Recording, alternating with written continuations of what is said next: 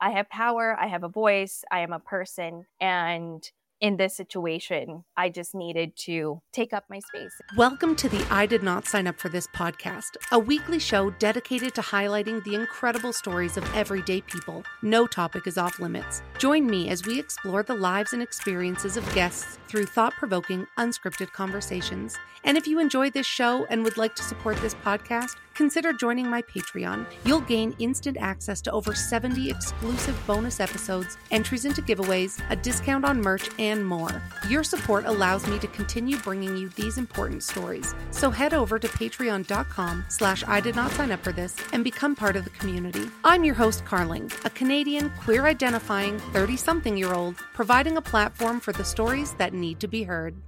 Oh my God, Kawal, hello. Hey.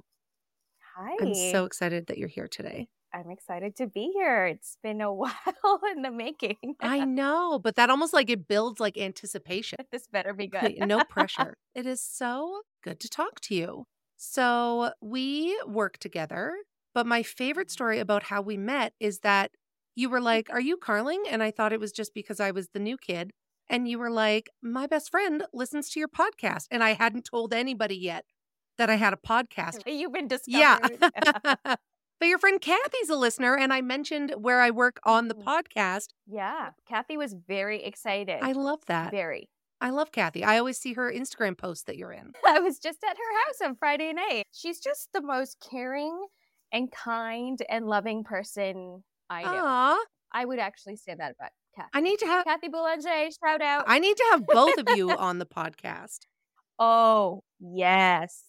Oh, yes. We were in her kitchen. I shared my experiences from the past week with her. And so Friday night, I was actually in her kitchen talking to her, and we were both crying. And not crying, but just tears and just being mad at, at how society is sometimes showing up. And so I think if you mm-hmm. brought the two of us together, and I think having our two different perspectives, her being a Caucasian woman who's lived in Canada her whole life, and me being an immigrant and a woman of color, having lived in Asia and now here, I think when you bring those perspectives together, it'll just be a more balanced conversation too. Yeah, I appreciate like how narrow my experience in the world is, but I learn so much from people who are just like come from all these other stories and their lived experiences. So I just Mm. I love it. The more I can learn, the better. So we were going to have a little bitch fest about our travel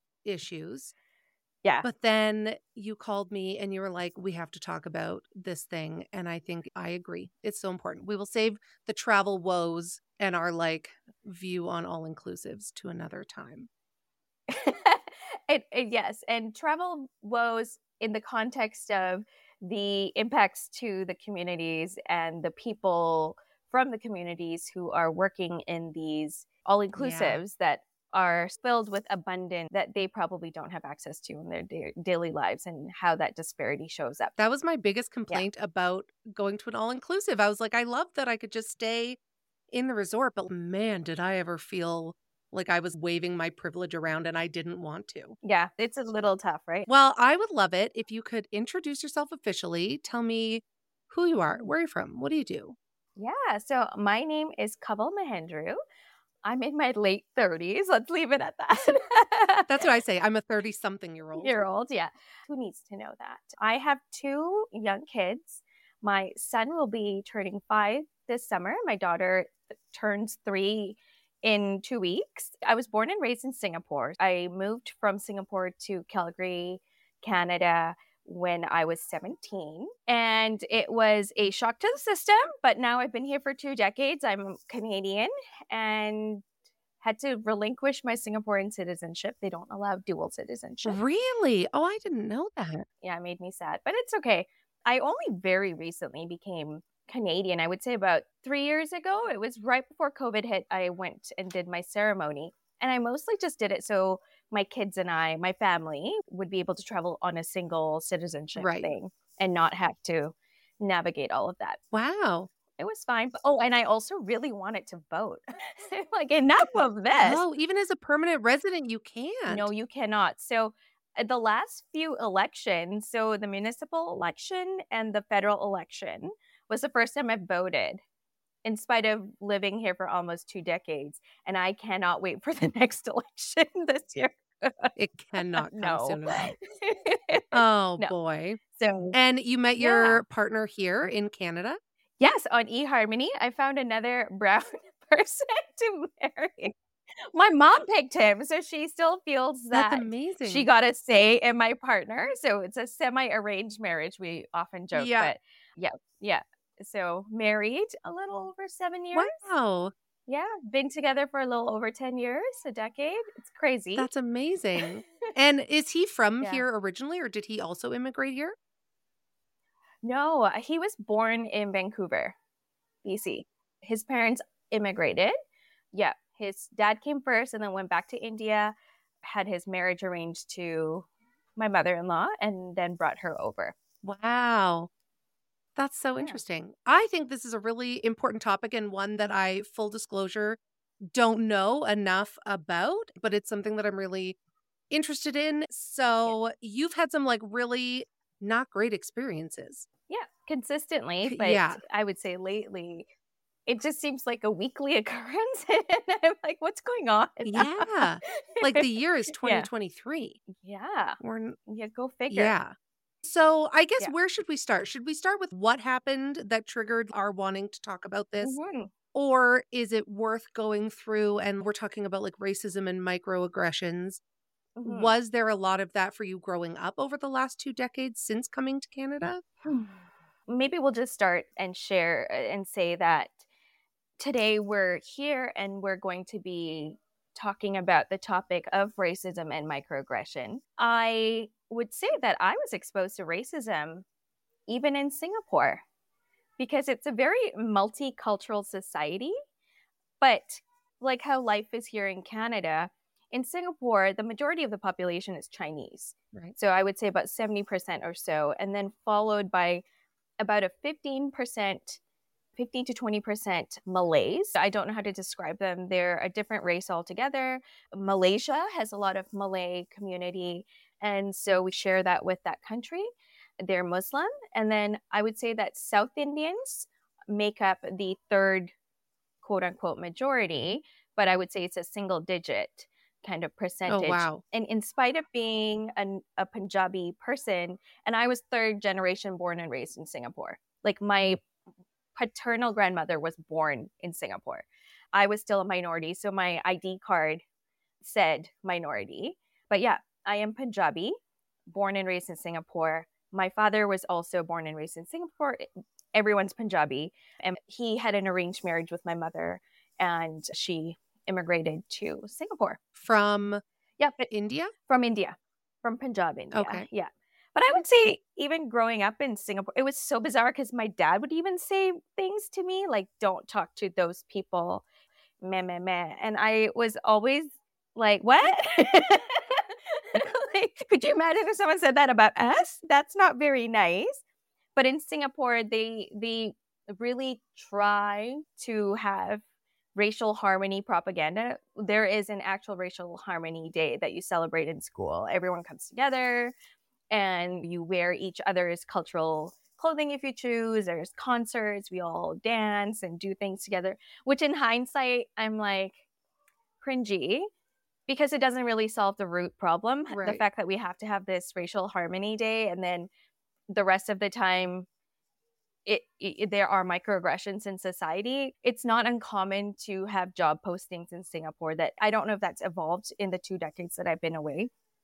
But I don't think it's gone because I've seen friends who still live there post stuff on social media. There's I would say it's actually coming rising to the surface in terms of racial micro, microaggressions in Singaporean communities. But job postings that would say fluent in English and Mandarin. Like it's pretty obvious what you're who you're looking Yeah. for. So I felt undertones of it. Didn't realize that those were all microaggressions because didn't grow up with that language.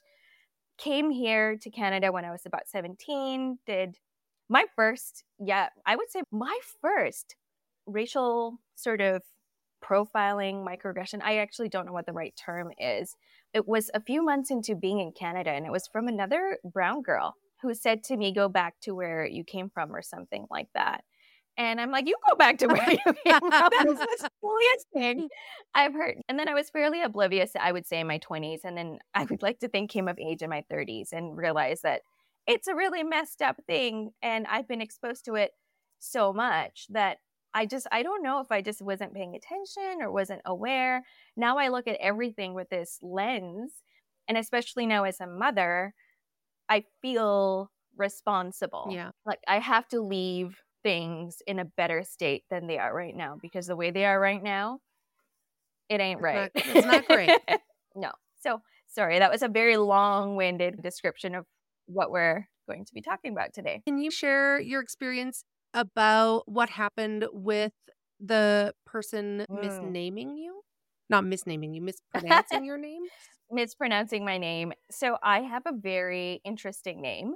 My name is Kaval, which actually is the lotus flower. Oh. It's actually Kaval Deep Kaur. That was my maiden name. So Kaval Deep, Kaval is the lotus flower, Deep means light, and Kaur means princess, which I think is very appropriate. Although I would prefer like queen or empress. Yeah. Uh, I don't want to be a princess. but it's Kaur is very much rooted in my culture and in my religion. I'm Sikh and I would say very much throughout my life in Canada, my name has always been mispronounced. I actually then decided in university to just go by my initials. So people called me KK, I would say for five, six years. And it was because it was exhausting having people learn my name every semester and having professors mispronounce my name. And then I started working in the marketing advertising agency industry. I would say for the first five years of my career, did not correct anyone. Oh, I didn't feel like I had power. In hindsight, I'm like, why didn't I just say that's not how you say my name? But I just let people mispronounce my name. And it was interesting because I actually came back to a place of work that I first started my career at and then corrected everyone. And they're like, oh my gosh, we spent so many years just calling you, uh, what did they call me? Kaval. They called me Kaval. for anybody listening, your name is spelled K A W A L. Yeah. But pronounced Kaval. Right. And Yeah. so they were like, why did you let us go so long? Mhm. But it Mhm. is, it's a Yeah. really hard thing to correct, especially if you're breaking into an industry or you're just at a school and you're young and Yeah. I would say in these places of work, I was usually the only brown person, or there would be just a small handful of people of color. Mhm. So Asians, East Indians. And I was young, I was in my early 20s. I wrapped up university in four years, almost, you know, very quickly at the end of that summer, had a job lined up. So I entered the industry in my early 20s, and I just don't think I a realized what I was doing to myself by not addressing the issue. And I just oftentimes felt like it was just little old me and I shouldn't rock the boat. I should just be happy I'm here. yeah. Now I'm like, no, I'm here. Say it right. I know it's funny now too because I the way I know you now, I'm like, oh, I can't imagine you being timid or Yeah. yeah. What led to this idea, this Mhm. feeling, belief that you had to or that you should correct people and give people proper pronunciation of your name? Yeah. I don't know what it was, to be honest, but I just at some point went, that's not my name, and my name is this. And I slowly started to take up my space Yeah. and just take, like, it wasn't, and I had given my space away. So I just eventually went, that's not my name. This is ridiculous. Please say my name. And I think I started making choices about my career where I was working with individuals who actually cared about me and helped me find my voice and helped me helped nurture me as a professional and i have a village of of these women and men that i've very few men but mostly women who have helped me find my voice i would say yeah That's amazing. yeah Yeah, I know when Yeah. I first started, I remember asking my boss because I had to go ask you something. And I'm like, is it Kaul? I was like, how do I say her name? Because I knew that I probably wasn't saying Mhm. it right. And he was gracious to make sure I knew how to say it. thank you for that apparently not everyone shares that sentiment Yeah. So, what happened? How much can you say about Mm. this person? Yeah. So there there was a person, but I would say there have been Mhm. people, right? I've been you know throughout the years, there have always been individuals who've done something very similar. But I've been working with an individual for a couple of months, like six to eight. They're a vendor partner. And it's not a daily relationship kind of thing, but I've been in enough situations where you can see my name, someone or I have pronounced my name, and this individual would pronounce my name really incorrectly, like not just phonetic things, but the L at the end of my name turned into an I. It was really uncomfortable and awkward. I would correct my name. I had my leaders actually reach out and correct my name on my behalf. I got a shoddy apology in person, but it was a Caucasian male. And even in that apology on the next conference call, they likened my experience to theirs because they're French Canadian. And, and it's like my lived experience is very different from your lived experience. You're not doing yourselves any favors. And so, to anyone who's listening, if you're ever in this situation, all you have to do is say, Oh my gosh, I acknowledge that. And you don't even really have to apologize, but you can say, I'm just going to do better next time. And if I miss the mark, please let me. Yeah. That's all it is. That's all it is. Onwards and upwards, right? Yeah. Do your best until you know better and then do yeah. better. Yeah. And I don't want to discount the desire to, that this individual had to do better, but it sometimes comes across weird. My neighbor, here's another example. My neighbor for a few years. So I often say cobble, like shovel with the K, cobble, and people immediately get it. So I just roll with that. However, my neighbor called me shovel for a long time, but we were always in this awkward situation where we were around people or the first couple of times I was just stunned, to be honest. So this one Christmas she came by and we often trade little chocolates or cookies or something like that. And I said, with all, like, I said it with all the love in the world because I know that she's a kind person. And I said, You've been mispronouncing my name. It's not shovel, it's covel. And you could tell she was very oh. embarrassed oh. and flustered. And I'm like, No, it's okay. Just, it's covel moving forward. And she turns around and says to me, This is your fault.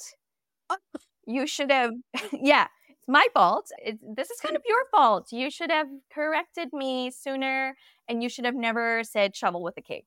To which I went, here are your Christmas chocolates. Bye. Yeah. I was so upset. There's this term that I've heard in some of the readings I've been doing where it's called white fragility. And, and I'm not here to hold your hand and make you feel better about things.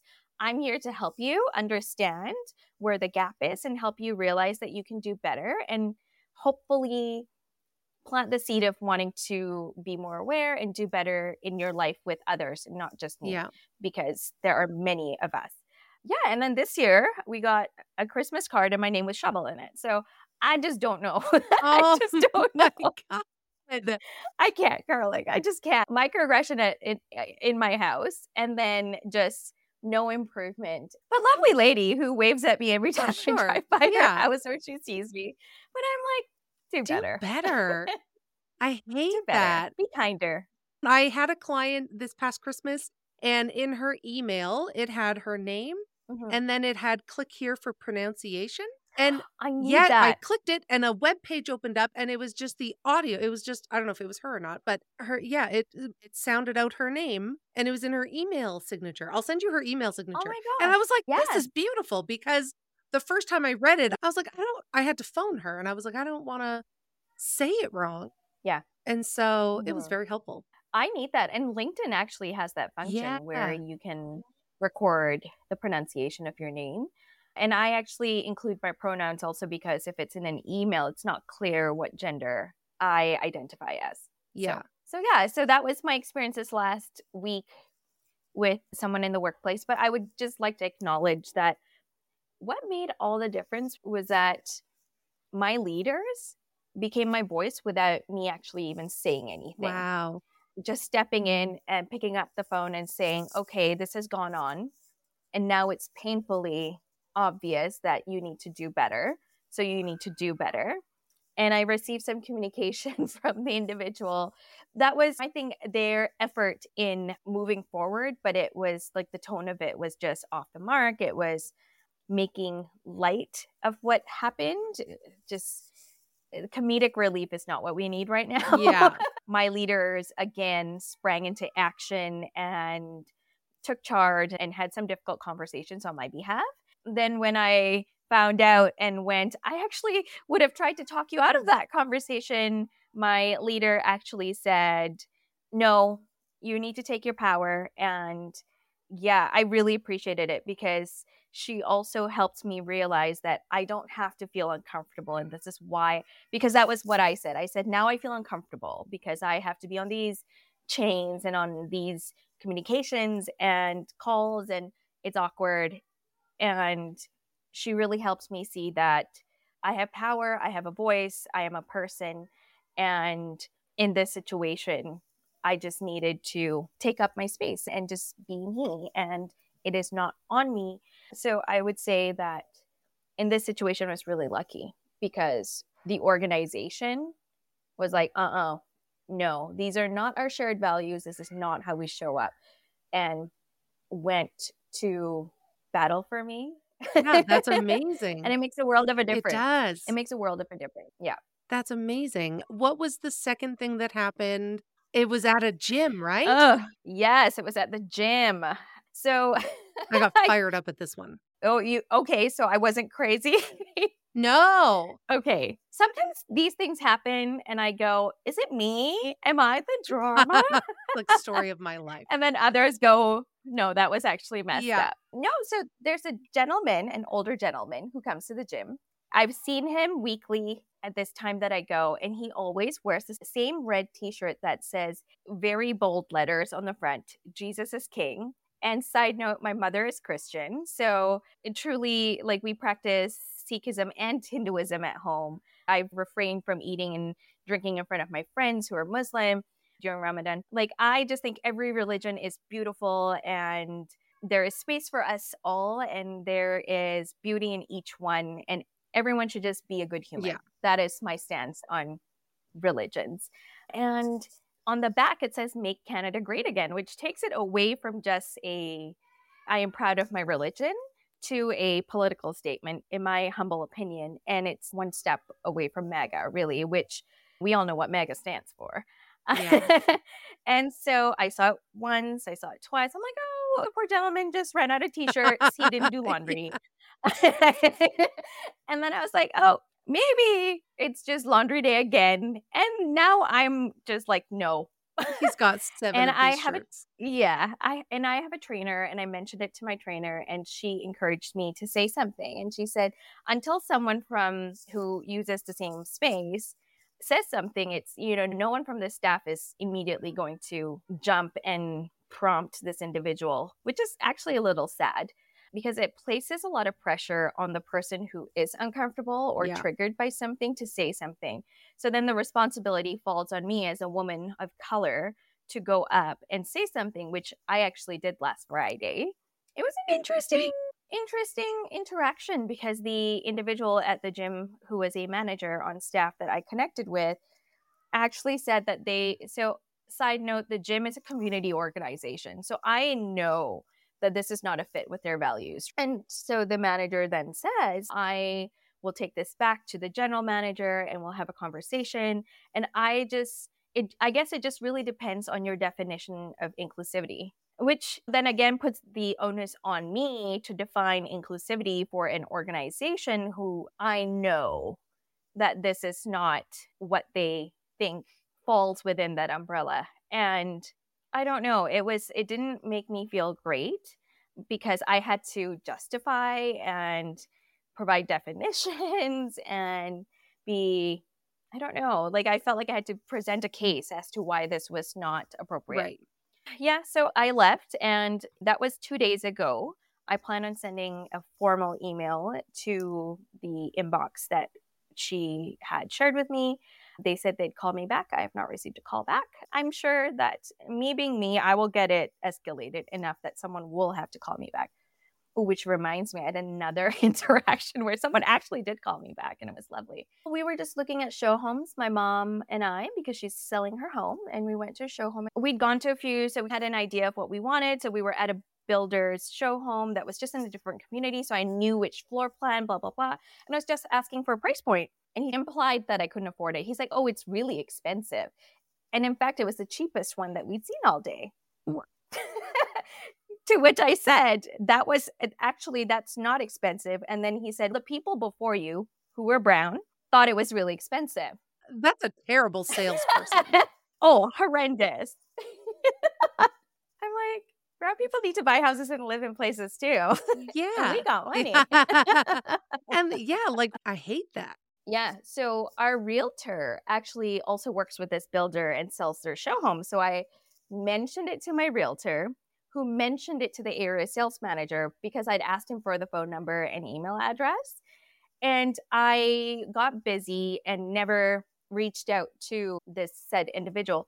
He called me and he called me repeatedly because I was like, who is this? I am not answering this like unknown number thing. And then he asked me about my interaction. I gave him my feedback and he was like, no, this is not okay. Our CEO is a man of color. We service a lot of different communities, and this is not right. This is not how we present our organization. I'm a marketing and brand professional. And so I said, look, this is not a good look for your company from a brand perspective. Even the way he was selling or positioning their product compared to other builders, I'm like, you don't want to build a brand by putting other brands down. Yeah. So I just think that this is a coaching moment with this individual. But yeah, someone told me I couldn't afford a house. I was so mad because I know the value of the house that my mom is selling. And I turned around to him and I said, Oh, I could buy two. Good for you. And was your mom there? Did she hear it? No, she didn't hear it, but she was in the vehicle with my daughter at that point because the prior conversation was taking a long time. But then as we were leaving, they had left. I'm like, oh, I'm just going to pop in and ask these questions, right. which is why I was so direct no excuse though. But yeah, no, just uh, this happens quite a bit. Yeah, at the gym, I witnessed a black woman uh, two days ago, that same day, have an interaction with the older Caucasian man. And I went to her after and apologized. And I said, I saw that happen. I'm sorry. It's not right. And she's like, Oh, I'm just tired. I've grown up in Alberta and I've been followed in grocery stores. There were some teachers who were incredibly racist to me as I was growing up. My son's a teenager in high school. He still experiences it. But yeah, no, I still felt the need to go up and say something because the fact she said to me, you know, I appreciate you coming up and acknowledging this because sometimes I walk away from a situation and go, did that really happen? Am I overreacting? Was it me? And I do that all the time. I try to rationalize what has happened and I go, well, I now I've gotten that person into trouble and I feel bad. Right. I actually said that about the situation at work where I'm like, oh, I feel bad. It's exhausting. Yeah. I I'm feel tired. like I should have asked this at the top. Mm-hmm. Do you mm-hmm. know the actual definition of? Yeah, I pulled it up. So this is the definition from the Canadian Center for Diversity and Inclusion.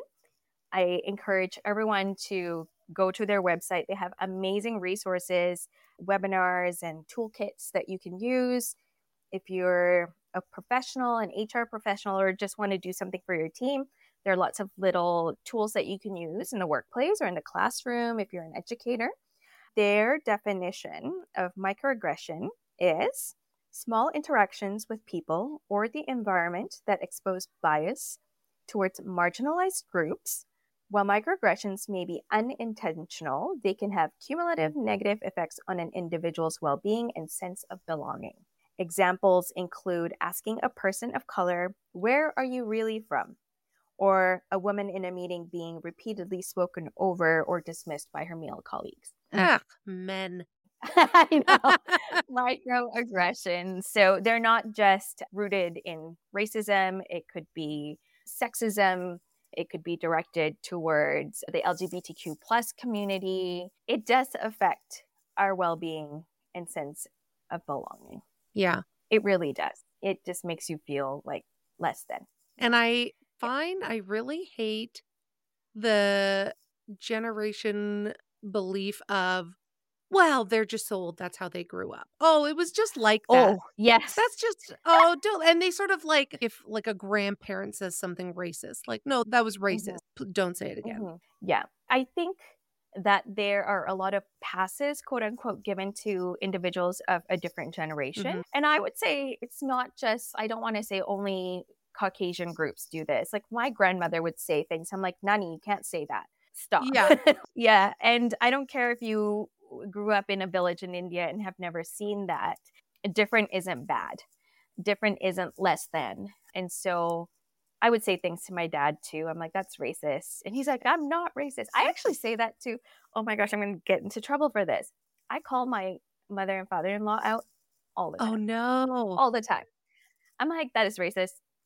And then they're like, they get all defensive. I'm like, no, it was racist. I don't know what else to tell you. That was racist. Yeah. That was sexist. Please don't use that word or this and that. And I just think that people of a certain generation grew up and were just raised, you know, and there was a lot of trauma when they were building lives and raising a family. But at the same time, I think in today's day and age, we've come to a point where it ain't right.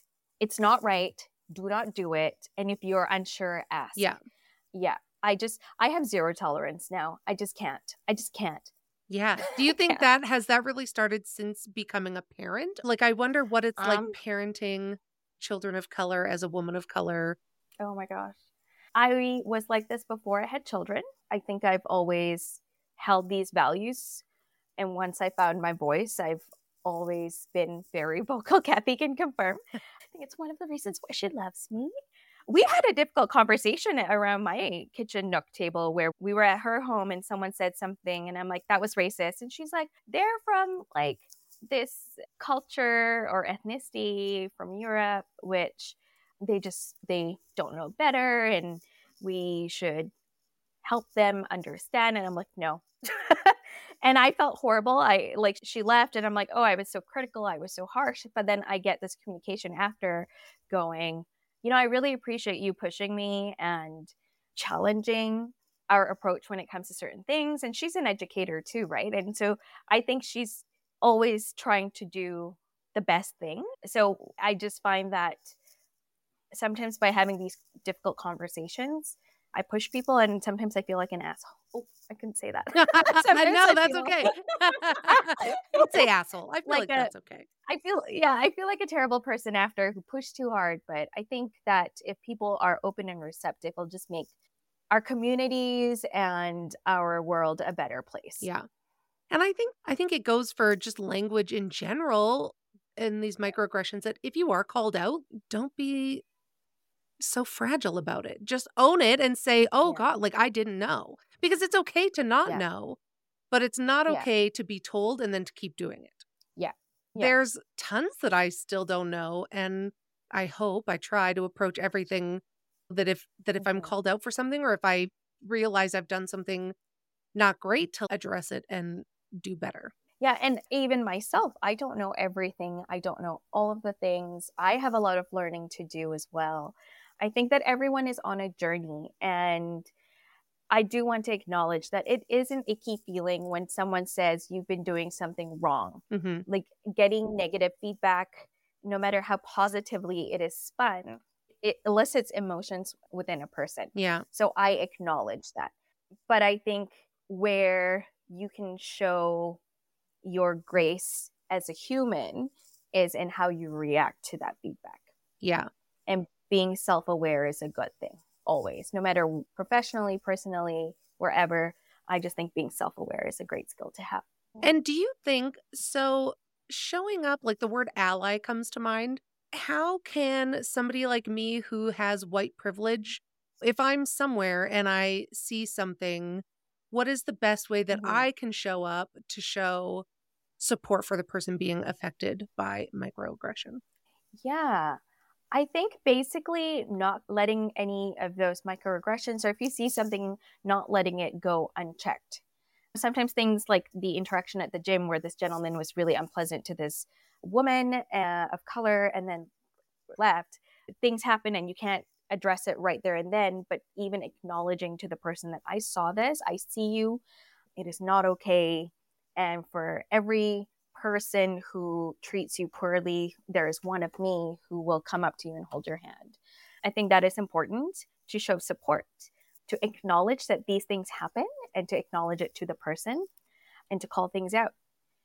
I also think that there sometimes we keep coming back to Kathy, but Kathy was like, I don't want to be like the white savior who's saving this person from this horrible interaction and whatnot. So I'm cautious about how I show up. But at the same time, I appreciate it when my colleagues go, I'm connecting you with K A W A L. Her name is pronounced like this. I mm. appreciate those things because my community is helping me. Right. Rather than me always having to do that for myself because sometimes it's exhausting and I get mad at my mother. I'm like, why'd you name me this? Could you not spell it phonetically? Yeah. Thank you. Yeah. Yeah. So use your voice for good. And if you're unsure, ask the person. I feel compelled to say and do something. Is that okay? Just ask. I like your point about after the interaction going up to the person affected and acknowledging it because sometimes you may not feel safe to stand up mm. to the bully or depending mm-hmm. on the mm-hmm. situation that's to say that there's always something you can do even if it's mm. in af- just after it happens yeah because that woman could have gone to management and said I was made to feel uncomfortable by this gentleman. There are cameras all over the gym. If you pull up the footage, I would like to point him out. Like she could have done that. And then uh, me having acknowledged that I saw the entire interaction and was compelled to come up to her and acknowledge that this form of microaggression had occurred, I was a witness. So I could have offered some support or assistance had she wanted to do something with it. And I think someone acknowledging that to her could have, may have, would have given, and maybe in a different situation where it's a bit more severe, given her the power and strength to actually go, this is not right, and I'm actually going to do something about it. Yeah. Ah, yeah. I just love you. You're no, so I great. I always just want to like have yeah. conversations with you literally about everything. You're funny and oh smart oh and have a ton of lived experience and thank you. And sometimes I have such imposter syndrome around this because I'm like what makes me such a, you know, other than having an opinion and having some of these lived experiences, I'm not a Brené Brown or someone who does research on the subject matter. So why me? Like why should I be standing on my little soapbox going, do better, everybody. but I think because yeah. you're not Brene Brown, because you're not, like, I think those are the exact mm-hmm. reasons that your voice does need to be heard by more people because it's one thing when a celebrity or you know somebody with a yeah. bunch of letters behind their name or something say something but it's i don't know there's something so united about hearing somebody who's on your level experiencing something real in real life. And yeah. to me, that feels more validating than, you know, I really love Brene oh. Brown. She's Brene Brown, but hearing somebody say something right. that I can connect with on a more personal level, I think is more impactful. Oh, thanks, Carly. Yeah, so. no just here to share my lived experiences. I we could probably turn this into a four part special if I started on my list. But yeah, it happens more frequently than I think anyone realizes, I would say a weekly thing for me. Microaggression is a weekly thing for me, if not more frequently. I see my children pick up on things. So I have two children, but they have very different skin tones. Mm. People have asked me some inappropriate questions. My son is picking up on the fact that my daughter looks different. Um, my mom says things. So sometimes we do it to ourselves. But yeah, so it's just, it's an ongoing thing. And there are days when I am tired. I'm exhausted. Yeah. I actually at work said I am not sitting on the DEI committee. I said, you all go do the work. Figure if it out. Need someone to figure it yeah. out. If you need someone to consult and weigh in on a topic, I'd be happy to do that. But it is not my responsibility. Yeah. Everyone else do better. When it comes to your kids, have you noticed them experiencing microaggression? And do you call it out for what it is to them so they can I- identify it? Or do you try more to shelter them from it? Yeah. No, there's no sheltering. Uh, yeah. we Kathy literally gives us books about colorism, and she gave us this little book about a little Punjabi boy whose name was mispronounced at school. And she often gives us these books, and I just cry while reading them to my children and and my kids are like, "Why are you crying?" And I'm like, "Because that's how I felt." no, but we read a lot to them about the topics of colorism. We re- consent. Yeah. We read to them about the pronunciation of our names in the context of children's books. But at the same time, I do know that I have friends who are also people of color who are like, we don't want to do that because we don't want to plant that seed inside of them. But my daughter is almost three, and recently at her preschool, I stood in the corridor and said, Her name is pronounced. And the teachers or the caregivers were amazing. They're like, Oh my gosh, thank you so much. We will say it that way. But if we if you ever hear that again, please let us know. She wasn't even three yet. Yeah. And there was mispronunciation of names. I've been told, like, why would you name your kids that? They'll never get jobs. And I'm like, I'm doing just fine. My husband's doing just fine. Let's stop that. yeah.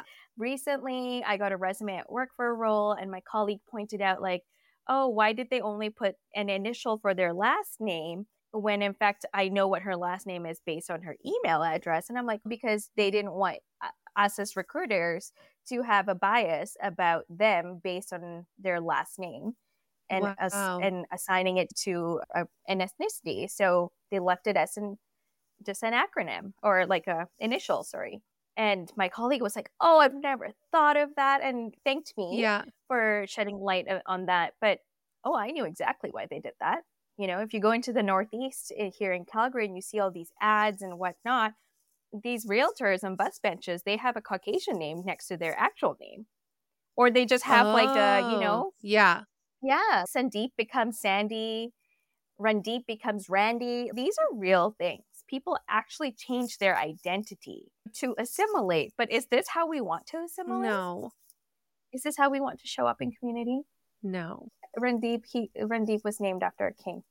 Oh. Yeah, a really, really cool king. Yeah. yeah, yeah. But now he's Randy because that's how he's going to get clients. I hate that for him. Oh, that makes me sad. I know that makes me really I'm laughing, but it makes me sad. Yeah. Yeah. So, you know, the next time you see a person of color who has a very not ethnic name, like just, I know, but is that them- weird to ask them? Be like, okay, but what's your No. actual name? well, I guess that is a microaggression. Or if there's a bracket Right. next to, then go, can I actually call you Randeep? How do I actually say that Yeah. properly? I would say maybe that's a bit more appropriate. I love that. Well, Yeah. We could go on. I know. I'm going to have to have you back. Tell Kathy to get her schedule in order. I know she doesn't do anything but putter around the house getting organized on Sundays. So we can do this. She's an, she's an educator. She's got a lot on her plate. But Oh, she does meaningful, important work. We all do in some way, shape, or form. And Carling, thank you for doing this big, deep, important work. thank you. I want to do more of it. I just want to have these conversations with people because I think that's how No, we grow. Thank you for giving us a platform too, Thank because I have these conversations in kitchens, but I don't know. I actually debated if I should just go on Instagram every so often, but then I'll just sound like that trope of an angry brown woman. I'll just sound like that and be one of that and show up as that. Ah, I hate that. Oh, the angry brown woman, angry black woman trope is very much a thing. We'll save that for a different day. I know. I'm like fired up about this. yeah. So when I share my opinions, I have to really check myself and how I share my opinions as well. I have to be articulate. I, I cannot be emotional. I have to back it up with examples. And that's why I showed up with a definition today. yeah.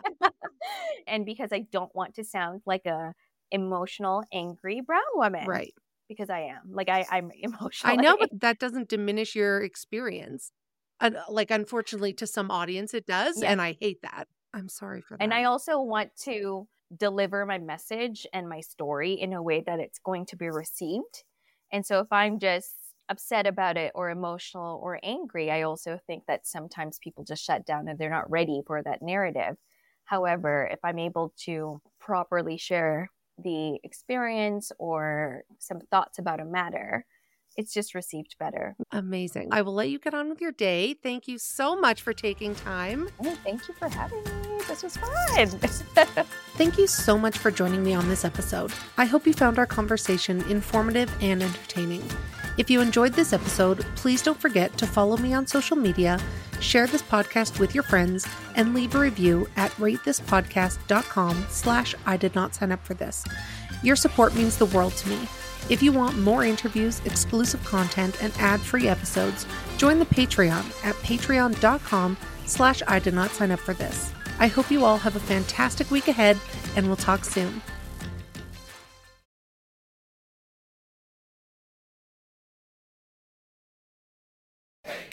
Hey there! Welcome to Seventh Heaven, a lesbian recap. I'm Lindsay, and I'm joined by my co host and real life partner, Carling. We're diving into the 90s hit drama through today's lens.